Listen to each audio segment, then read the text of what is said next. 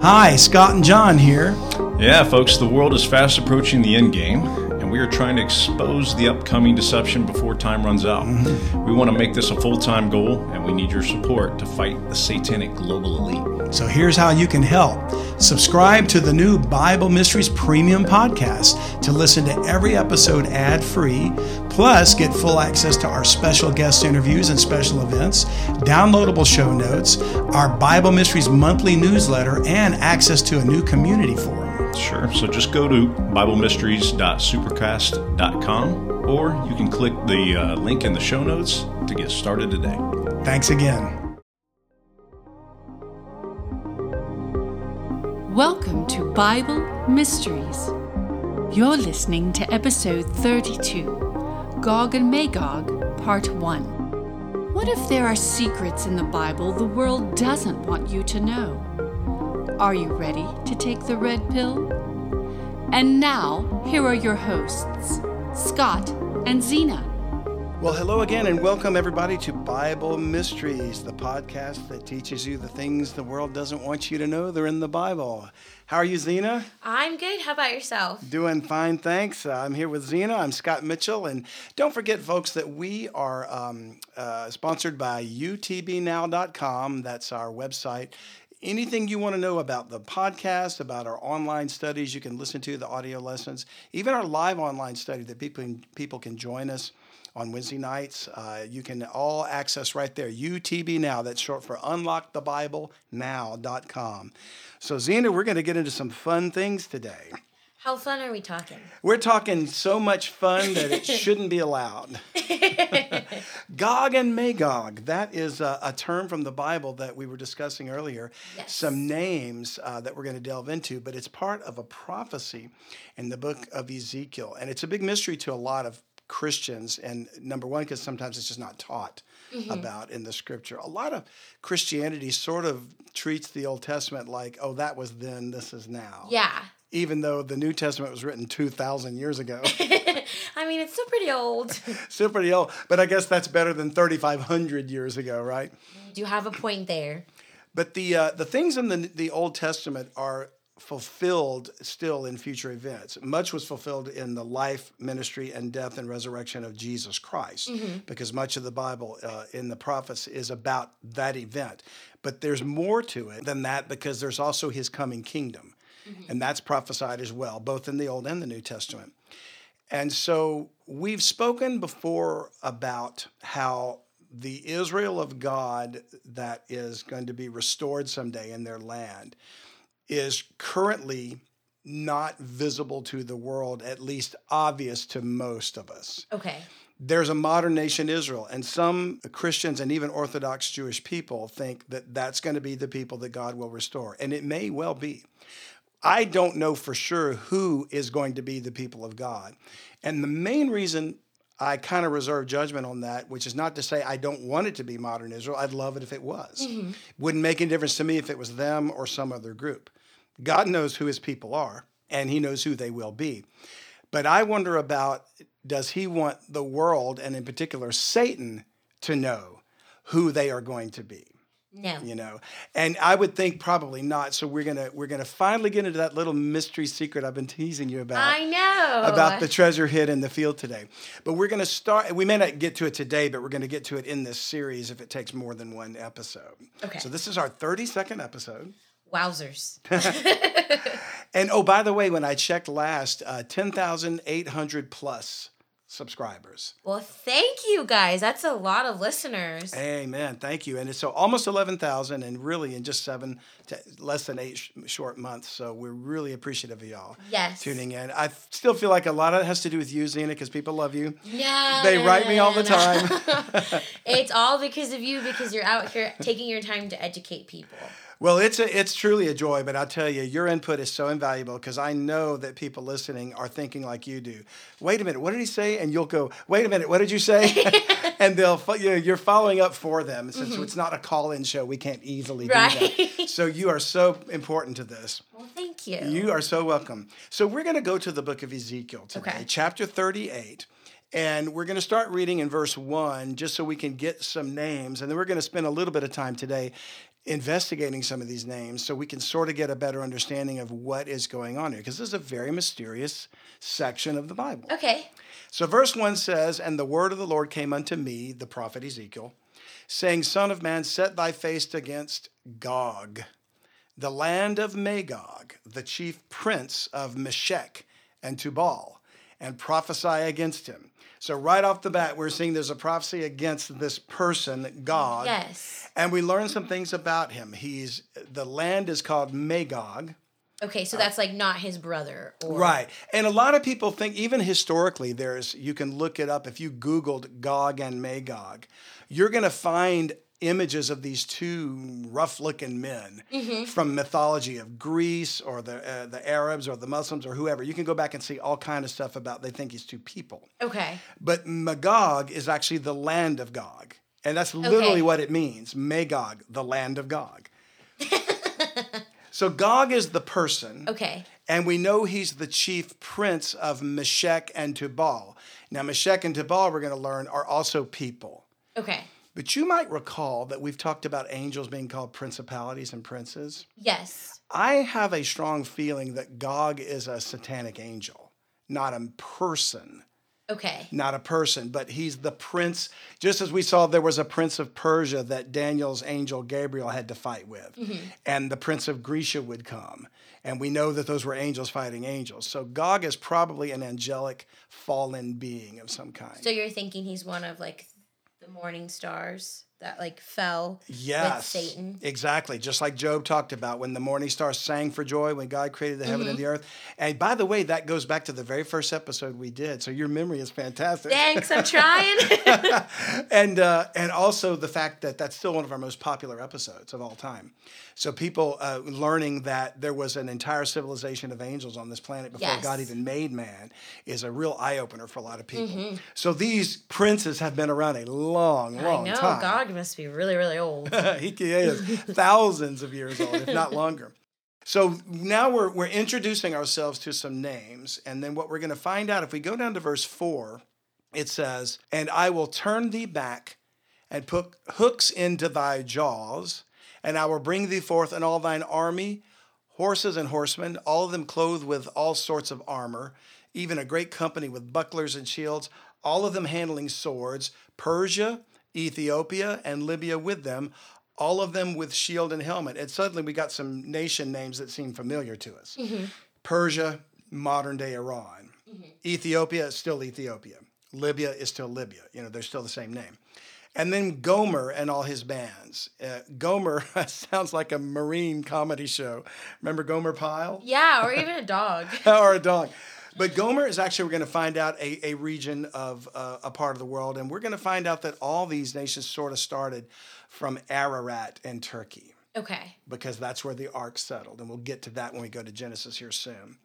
But he says Gomer and all his bands, and bands is the idea of bands of military people, not like a marching band, but actually, you know, weapons.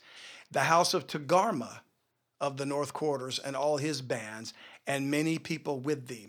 So what we see is he's prophesying against Gog, the prince from the land of Magog, but he's the chief prince of Meshech and Tubal, and he's going to have an army comprised of many people, including other nations such as Persia, Ethiopia, Libya, Gomer, and Togarmah. So we got to go dig into these names and figure out who Yeah. are these people and where do they come from and what are they doing? What is their aim? And ultimately, we're going to find out they're going to attack Israel. Okay. It's a future event. It hasn't happened yet. There are some people that think it has already occurred historically, but when we read everything in these two chapters, all the verses that we're going to cover, which is chapter 38 and chapter 39 of Ezekiel, you're going to find out there's been no event in history that even matches this army and Okay. this invasion. Okay. So there's much dispute as to who these people are or what he is or the- which the land is. So we're going to do our best in the first portion of this series, which I'm hoping it might be two parts. It could be three. but we're going to try to dissect who they are by going all the way back to the beginning of when their names were first mentioned. Okay. And sometimes it's good. Remember, we talked about how names, like your name is a cool name and it must mean something. And uh, mine's kind of boring because it just means a guy from Scotland. but um, but names mean things. Like William is a name that literally means conqueror. You know, even in, in any language, it's still the same. So, names and their meanings are important in the Bible because they usually set the stage for what's going to happen later. Yes. Right? Now on to the Magog, not Magog, Gog. The people that you had mentioned in the verses that you're reading, are they going against Gog or they're working with Gog to conquer Israel? Yeah, good question. They're working with him. Okay. They're going to be part of the invasion. So it's like a, for lack of for a modern term, we would say a coalition force. Okay. You know, several nations going against Israel. Now, nations have attacked Israel in the past, and I mean modern Israel. So from 1948, essentially, they became a they they they achieved statehood again after World War II. Okay. So they've been recognized as the nation Israel since 1948.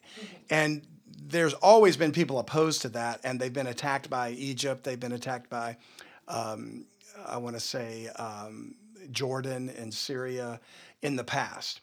And they still are surrounded by enemies, you know, which is probably why they have such strict security, Yeah. you know, and things like that. Understandably so. They're still uh, vilified in the world today. Mm-hmm. So it's not surprising that a coalition of nations would attack them Right. because it's the land. To me, it's not the people necessarily. It's it's not just that the world is viewed viewing Israel in a in the lens of what some would call anti-Semitism. Mm-hmm. Okay, that's part of it. There's other historical reasons why they are opposed to it, but more, most of all, from my perspective, it's Satan wants that land. Okay. He wants that land. So it, it wouldn't make much difference who God's people are. I mean, it matters to them, of course. Yes. But it, if, if it was a completely different ethnicity of people, they would still hate them because they want the land. Yes. Right? So it's not, it has nothing to do with their culture or the color of their skin or their religious beliefs Mm-hmm. necessarily. They all factor in. But what Satan wants is that mountain Jerusalem because he wants to be God. And That's that's, where the throne of God is, right? So since God promised that land to his people, then he hates God's people because they, he Oh, wants that land. He's something else. So Gog is after that. Okay. Now, we're going to find out in his case, the motive might be something more than just, I want that land because I want the throne for my master, Satan. You Okay. know, he's like uh, any individual, a person can have personal motivations for why they do what they do. And since we've already learned that the love of money is the root of all evil, Yes. we're going to find out Gog is motivated by money. He wants the wealth, right? My goodness, Gog. Just work for it. So the name Gog, the very word Gog in Hebrew, it means mountain. Okay, and that's going to come into play as maybe figuring out why he's called Gog, because it has a lot of it has to do with the the mountains of eastern Turkey. Okay. Okay, and there's more than one range there, but there's one range you'll be familiar with, and it's they're called the Caucasus, and they kind of separate Turkey from the country Georgia, not the state. we don't sing songs about that Georgia. No, right? we don't. Ray Charles wasn't talking about that Georgia. But uh, but though the Caucasus Mountains are historically where the term Caucasian comes from. Okay. So it's believed that one of the sons of Noah, his descendants, went from that region kind of north, and therefore the the um, the region and whatever led to whatever dominant and recessive genetic traits that came through. So you would have had more of the lighter skin, you know, red hair, freckles, blue eyes, whatever became dominant. Where people that traveled in a, fur- a more southerly region, mm-hmm. other dominant rich traits would have appeared, whether it was brown, olive skin, dark skin, black skin, brown skin, yellow skin. As they went east or south, all those traits came out, probably mostly due to geography and other factors too. So now, when you say Gog equals mountain, do you think Gog was a giant? You know, that's a great question. And he could be, you know, because we talked about he's a prince and he could be one of the fallen angels. Or he could also be a hybrid, Okay. as the Nephilim were. You know, and and that's a it's a really interesting point you bring up because at some point we're going to get into genetic manipulation again that's going on now. In fact, uh, fingers crossed. I'm working um, right now with coordinating with the, the, the radio show Coast to Coast again to do another interview. How exciting. Yeah, they're going to possibly have me on within the next two weeks. And that's one of the things I want to talk about, those genetic traits. Okay. So I'm really glad you mentioned that because that's a good talking point I can throw in there. so, yeah, it's possible Gog could be a hybrid that's formed from human angel genetic manipulation. Okay. I even read a thing today in the news about they uh, successfully formed a genetic human monkey hybrid. I know. Planet of the Apes, right? That's not good. You need to listen to Charlton Heston when he said not to do this. Right? But I think what their their aim is to try to help a monkey grow organs that are more compatible with human beings for transplants and things like that. But I still feel like something's not right about that.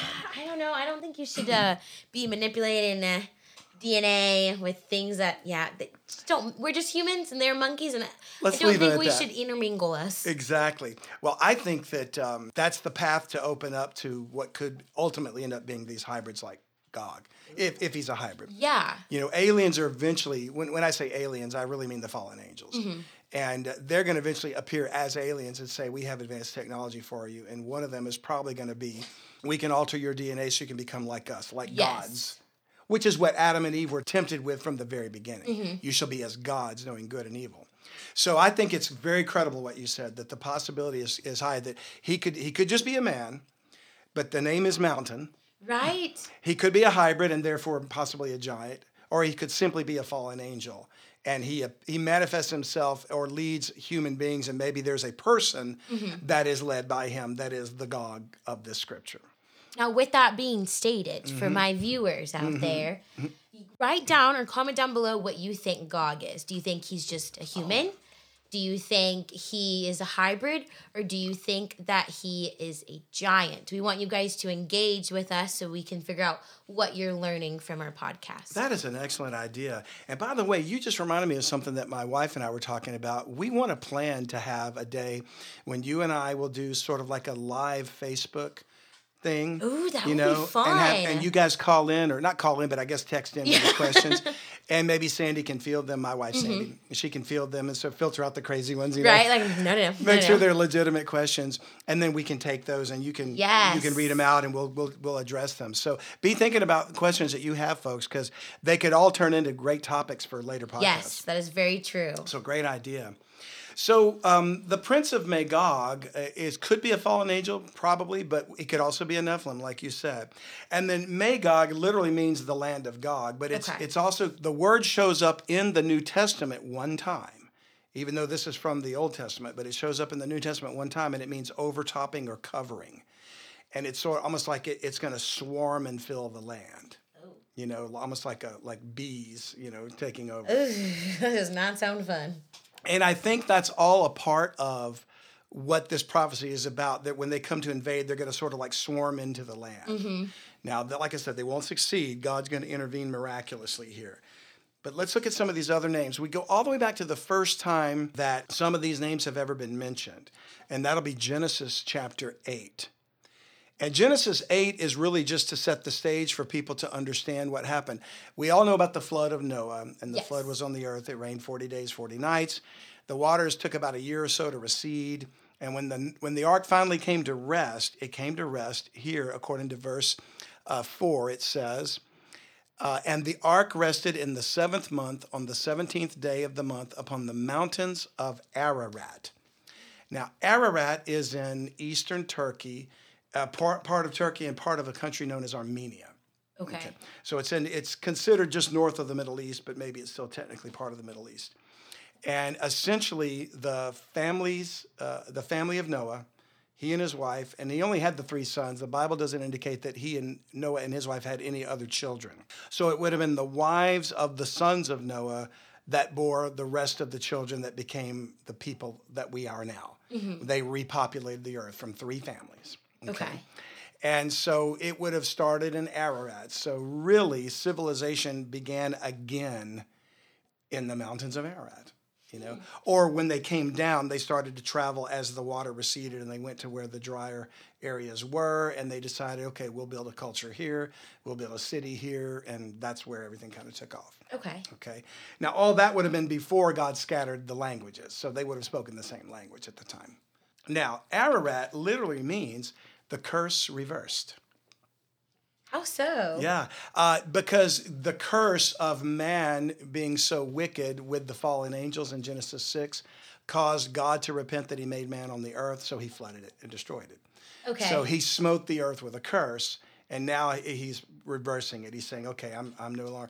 And incidentally, the ground had been cursed because of the sin of Adam and Eve, so that it didn't yield forth its strength. So they had to work from the sweat of their brow, you know, to eat their food.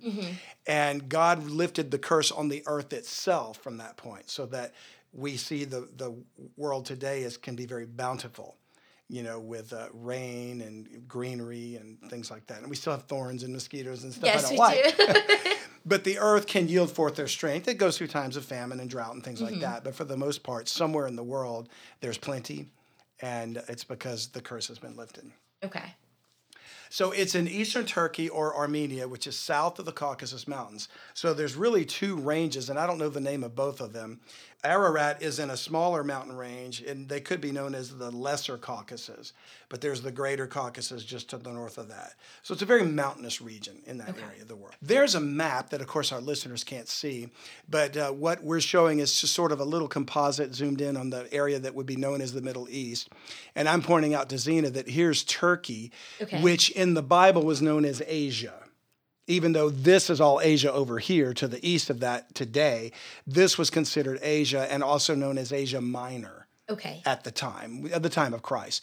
See, there's Israel. Okay, even though that's not the full land that it will be someday, it's going to cover this whole region. But that little strip right there is Israel because these are modern maps. So there's Armenia, the little yellow color thing. And so the white line separating Turkey and Armenia is where one row of mountains are, and Ararat's in that row. And then just to the north of Turkey and Armenia is Georgia. And then where Georgia borders Russia, this gray area is Russia, mm-hmm. those are the Caucasus Mountains as well. Okay. So you've got two mountain ranges that basically define those borders. Because, hey, if you're trying to climb a mountain, they're hard to do. yes. So they become borders for countries because it's almost like a, a natural barrier. Yeah. You know, hey, keep these people out because they're mountains, they're hard to mm-hmm. travel. So that's where some of those borders come from.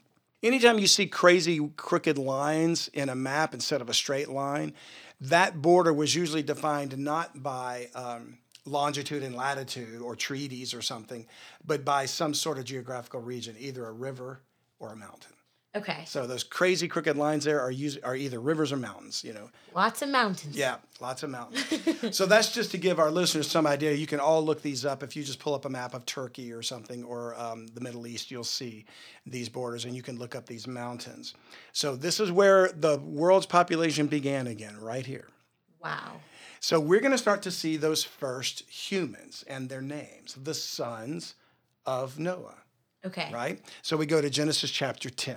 And verse 1 says, Now these are the generations of the sons of Noah Shem, Ham, and Japheth. Now those are the three sons of Noah Shem, Ham, and Japheth. Okay. And traditionally speaking, Shem would have been the progenitor of Semitic people. Hence the term Semite is a Shemite, So what is a Semitic person? somebody from Shem. Okay. Yeah. So their lineage could be traced back. Now, when you start looking at their culture and their features, you know, they're the olive skin, brown skinned people. Uh, Jesus was a Semite. Okay. Mediterranean peoples are, are largely Semitic to some extent, Okay. except for the ones that were from Japheth. Okay. So Greece, Rome, they were Japhetic people. And then, of course, the Mediterranean also is uh, coast is on northern Africa. And some of those tribes came from Ham, which ultimately became Egypt, Libya. I'm missing one of those countries up there, Algeria, and Sudan. Okay, Okay. so these were um, these were people that would have also they they have similar cultures because it was the same kind of food. You know, Mediterranean food is wonderful. Uh, all these kind of things, same climate, same temperature, everything else. But some of the genetics filtered into different traits, different physical traits, different eye color, hair color, whatever. So he starts with Japheth because he's the eldest. Okay. So in, in actuality, the, the order of the sons were uh, the firstborn was Japheth, Shem was the secondborn, and Ham was the youngest. But they always list them with Shem first. and I think that has to do with the fact that Israel came from Shem. Okay. And Israel being God's people, they had sort of a priority thing there. So the sons of Japheth are, and here's the names Gomer, we've already read about him, and Magog.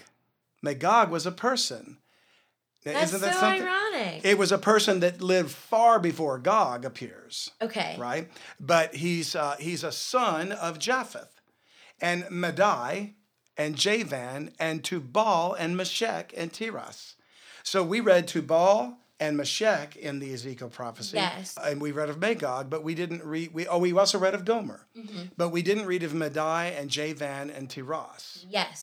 Hi, we hope you're enjoying the podcast, but I want to take a moment to remind you of something very important. There are secrets in the Bible the world doesn't want you to know.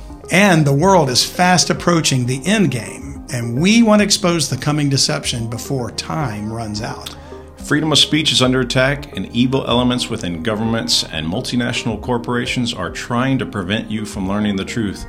Scott and I are being censored by social media platforms as we speak. This is true, so you can help us use the satanic global elite's own tools against them. Subscribe to Bible Mysteries Premium Podcast so the controlled media can't shut us down. We can use our own platforms to help expose them and keep you informed, but to do that, we need your support.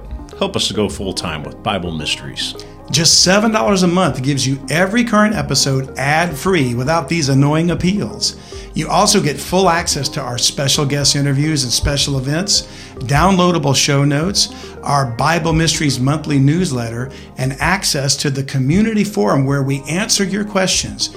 Just go to BibleMysteries.supercast.com to help us stop the assault on Christianity and free speech. And don't forget, you can always donate any amount to support us at utbnow.com. These gifts are tax deductible. Thanks again, and here's the show. Okay, so they, however, maybe they were there and they just have different names. Okay, I hope not. I can barely remember those names. exactly. Well, there's going to be a quiz at the end. No. so, uh, and the sons of Gomer, the firstborn of Japheth, mm-hmm. because he's listed first, are Ashkenaz and Riphath and Togarmah. I've heard the Ashkenaz before. Yeah, Ashkenaz and Riphath and Togarmah. Togarmah was mentioned in the prophecy of Ezekiel. Mm-hmm. Okay. And then the sons of Javan, or Yavan, I guess it would be in Hebrew, Elisha and Tarshish, Kittim, and Dodanim. By these were the isles of the Gentiles divided in their lands, everyone after his tongue, after their families, and their nations. So it's interesting that from these men, sons, because there were daughters too, but the mm-hmm. sons are listed there, came the nations that became known as the Gentiles. Okay. You know, now they list Ham's sons, and they became great nations too. He does the same thing there, but none of those were mentioned in the prophecy except for Ethiopia, mm-hmm. because I think uh, one of the sons of Ham was Cush, and he became Ethiopia. Okay. Another son was Mizraim, and he became Egypt. And another son was Put, and he became Libya. Libya. Now, why were their names changed? Probably has something to do with the languages Okay. being scattered, right? Because at this point they would have all spoke the same language. Mm-hmm. And these three brothers would have all spoke the same language. Yeah. And you can assume that their kids did too. So the cousins played together, they spoke the same language. Mm-hmm. Then many years later, when Nimrod comes along and the. Tower of Babel, that's when they were scattered. Okay. So even though the, the languages were changed, they, they're the same people. And when you trace the lineage of these countries, let's say Libya, and you go back to their own history, they'll state, yes, the father of our nation was Put Okay. in the Hebrew, but in, in Libyan, it's another language or Arabic or whatever they speak, mm-hmm. right? Okay. So that's kind of a, that's a good question too, but that's kind of the reason for that. Now, Japheth means opened. The son of Noah, the eldest son, means opened. His descendants after the flood settled on the coastal lands of the Mediterranean, spreading north into Europe and parts of Asia. So he became, it was more than just, they're known as Aryan in some regions because of a certain geographic thing. Not Aryans like Hitler's Aryans, right? Uh, the, master race, you know, it's not like that at all. It, they were known as Aryan because of the region they came from, but the Caucasian people, because they came from the Caucasus Mountains, have as much variety of skin color as the Semitic people and as black people do. Mm-hmm. Because you think about a black person, they can be very light skinned and they can be very dark skinned. Yes. When they're from Africa, they're usually much darker skin. Mm-hmm. When they're from America, there's so much of a mixture. We're such a Heinz 57, yes. all of us, you know. So we have such a mixture. So it's it's true with all of us. Like there are Indian people that are as dark as any African, mm-hmm. but they're considered Caucasian. Okay. because they're the region they come from. Mm-hmm. So most of this ties into not necessarily ethnicity, but into regionality. Okay. And the way these guys started, these sons of Noah all started this thing. So it's not a matter of, you know, you, when you say to somebody, okay, he's Asian, well, that could mean anything. yes. Is he Korean, Chinese, Japanese, Thailand, Vietnamese? Uh, is he from the um, the uh, Pacific Islands? And some of them could have been, and they are like people in China are Caucasian too. You know, there's people to the western part of China, you know, and they might be called Uyghurs or something like that or whatever, and they actually are Muslim people in their religion. But genetically, they're from the Caucasus, from the same group of people there. Okay. So we're all so mixed. It's not just this one finite thing, you know. Right. Gomer means complete. I wonder why that is. Yeah, complete. And and it, it's interesting too that it's a it's a son. He's the first son of Japheth, but it's later used to describe a woman that Hosea marries who becomes a type of adulterous Israel. And so completion there might be like I've had enough. Okay. So it, it could be foreshadowing that. There were some people known as the Cimmerians, and they kind of occupied the steppes, which is like what you and I would think of as like Siberia, Mongolia, all that region there. And they were very fierce nomadic people. So they uh, they are supposedly from Gomer. Okay. Madai means middle land, and the Persians claim. Okay. Yeah, the Persians are the Medes, and we've seen we've seen the Medes in, in the uh, in the other scriptures as well. Yavan or Javan is means Ionia, and it's Greece. Okay. So the father of Greece is Javan, one of the sons of Japheth. Tubal means thou shalt be brought. And remember, he's, we're going to read in these scriptures in Ezekiel that I'm going to bring you forth Okay. to attack Israel, you know. And some say it's Cappadocia. They're not 100% agreement in all these things because historically, you're, we're going back thousands of years. Yeah. So we don't know with 100% accuracy, but mm-hmm. we get the idea based upon the regions. Meshech means a drawing out. And we're to, y'all put hook in your jaw and draw you out. You know? Okay. I was like, like they're literally drawing.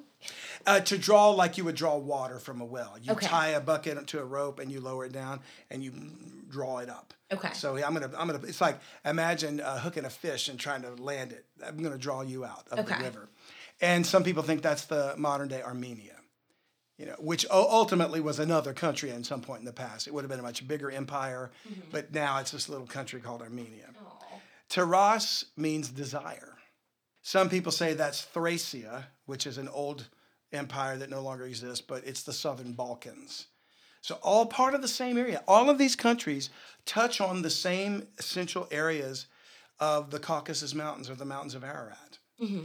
And essentially, they, they just wandered north, south, east, west, whatever, wherever the fertile land was, wherever they could raise families, Yeah. grow crops, keep cattle, things like that. And notice in verse 3, it says the sons of Gomer were Ashkenaz, Riphath, and Togarmah. And those names, Ashkenaz means sprinkled or scattered like fire. And it's considered to be northern tech, Turkey. And some people think, including some Jews, Jewish people, modern Jewish people, think that they are perhaps the ancestors of Germans. Okay. So Ashkenaz could have been the progenitors of the Germanic peoples. We don't know, again, with 100% certainty. Repha means spoken, and they is people that also think they might have been the Cimmerians too. Okay. They, well, how can two people be the same group? Well, they kind of merge sometimes. Yeah. And then Togarmah means thou wilt break her.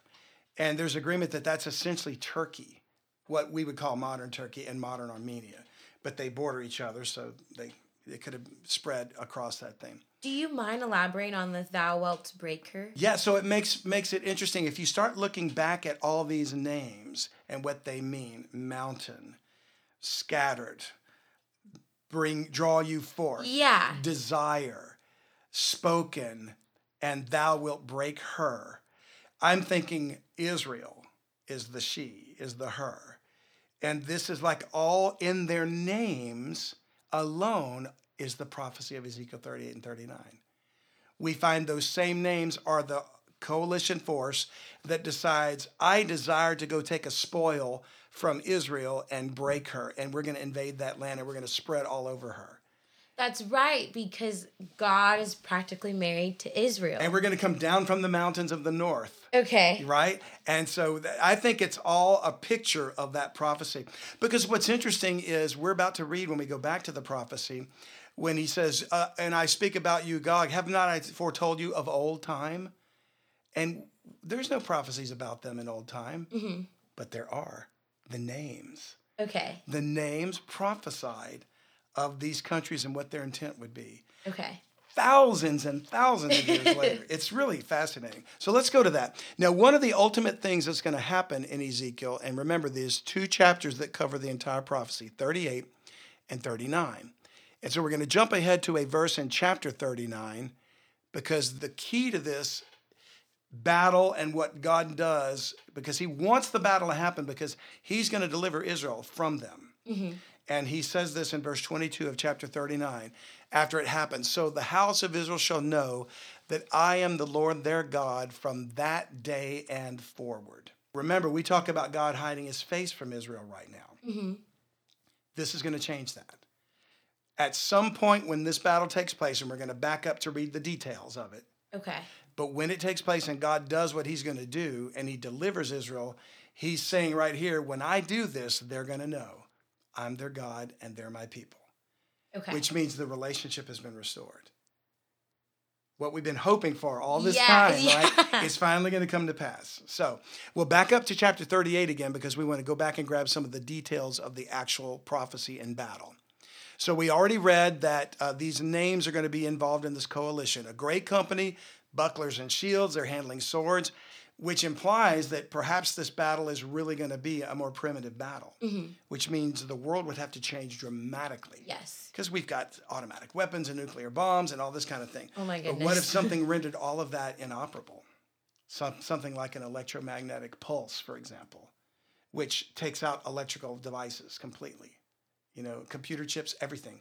The world would come to a standstill Yeah. if a nuclear bomb was launched in such a way that it detonated over the atmosphere, and it would take multiple of them to do this. Ooh, I just had a shiver of a thought right now. I've been reading in the news that um, U.S. and um, uh, Russia are rattling sabers again over Ukraine, oh goodness. and Ukraine is claiming they want to take Crimea and the Donbass region back from Russia. And so Russia started putting troops on the border. And Biden just said, President Biden just said, uh, uh, whatever Ukraine does, we're going to back them up. And Putin called his bluff and said, okay, I'll put more troops there. So we could be heading to a war. I just, it just struck my thought, what if this is that war? And we have nuclear weapons. And what if they detonated over the atmosphere and the EMP took out all electronics in both oh, countries? Goodness. Then we'd be back to burning firewood. Yeah, you you know? know, I feel like the U.S. We need to we need to take a step back, drink our water, and mind our own business, I agree and with then you. let Russia and Ukraine handle their own thing. I'm sorry, I know that sounds so mean, but like we have issues here in America that need to be settled, and we should not be trying to fight other people's issues. So I'm gonna drink my water. I'm gonna mind my business. You know, a lot of people don't realize this, but Russia's been vilified a lot in the last several years by the media mm-hmm. because they they blame them for everything. Russia really, after the Soviet Union collapsed, they sort of became a a second-rate nation, mm-hmm. and they're really no threat to anybody. Frankly, they don't they don't have communistic designs. They're not a communist nation anymore. They've got their problems just like we do. Believe me, mm-hmm. they're not, you know, uh, blameless in Yeah. anything. And I'm sure Putin's not a, a wonderful guy, but they have vastly advanced military power than we do. People think the United States military can, can overcome anything. Yeah. Russia will eat our lunch. They have got weapons you would not believe that will take ours out in a heartbeat. And people don't understand that. They think, oh, we're invincible. American uh, arrogance. American hubris. Do not fall for that, people. It is not that way. You do not want to get involved in a war with Russia because they have nothing to lose. that means I move into Canada. Yeah, exactly. we might be moving north after all. Okay, so anyway, out of that rabbit trail, my little commentary. um, in verse 8, he says, After many days thou shalt be visited, in the latter years thou shalt come into the land that is brought back from the sword, and is gathered out of many people against the mountains of Israel, which have been always waste, but it is brought forth out of the nations, and they shall dwell safely, all of them. Thou shalt ascend and come like a storm Thou shalt be like a cloud to cover the land, spreading out, sprinkled. Mm-hmm. Thou and all thy bands, and many people with thee, all these nations. Thus saith the Lord God, it shall also come to pass that at the same time shall things come into thy mind, and thou shalt think an evil thought. Remember, Gog is the ringleader here. He's the one thinking all this, he's mm-hmm. planning all this. And thou shalt say, I will go up to the land of unwalled villages. I will go to them that are at rest that dwell safely, all of them dwelling without walls and having neither bars nor gates, to take a spoil, which means to rob them. Okay. A spoil is like the spoils of war. You know, if you defeat a country and you rob them of all their goods, that's the spoil. To take a spoil, to take a prey, to turn thine hand upon the desolate places that are now inhabited, and upon the people that are gathered out of the nations, which have gotten cattle and goods, that dwell in the midst of the land. Sheba and Dedan and the merchants of Tarshish, with all the young lions thereof, shall say unto thee, Art thou come to take a spoil?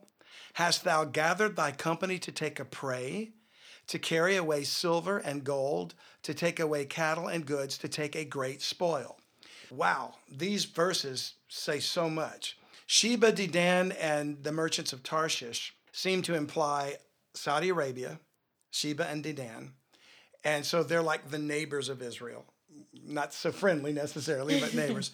and the ships of Tarshish almost implies Great Britain. Okay. Possibly. Or it could be it could be Rome. But um, the indication is they sailed from afar. So it's like the isles of the Gentiles. It's the, the nations that are much further away from the Middle East. Mm-hmm. But isn't it interesting that he's talking about Gog, you're going to bring your army against a people brought back from the sword that dwell safely in unwalled villages without bars or gates or walls. Now, modern Israel does not dwell that way. Okay. They've got a crackerjack fighting force military right now. There are walls everywhere, checkpoints everywhere. You know, um, it's very difficult to travel because you've got regions of Israel that are Palestinian regions by treaty and things like that and they have to come into work and they cross borders every day and it's it's a mess. I mean, it's a mess from the standpoint of like individual freedom and liberty, but it's it's a necessary thing for the people of Israel to keep them safe. Mm-hmm. But are they dwelling safely without walls and bars and gates? Not not today. So that's what makes me pause about saying right now is the time. You know, right now, the modern Israel is the people that he's going to be dealing with. It could very well be, but what if something else happened that reduced every threat?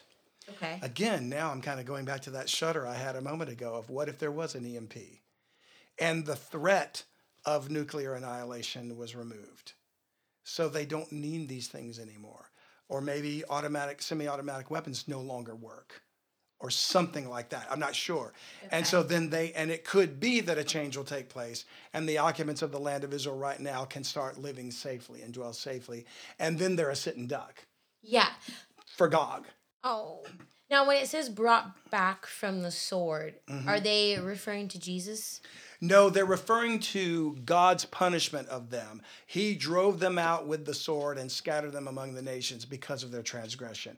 And that's going back to it's the time of Jesus, because I believe that's the ultimate transgression that caused God to hide his face from them. And that's when they stumbled and fell. When we discussed the fall of Israel last week, that mm-hmm. was the that was the thing.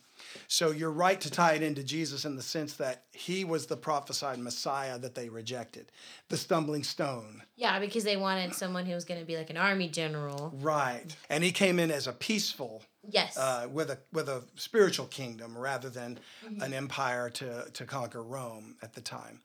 So the other thing that stands out to me is that he's coming to take a spoil, cattle and goods and silver and gold.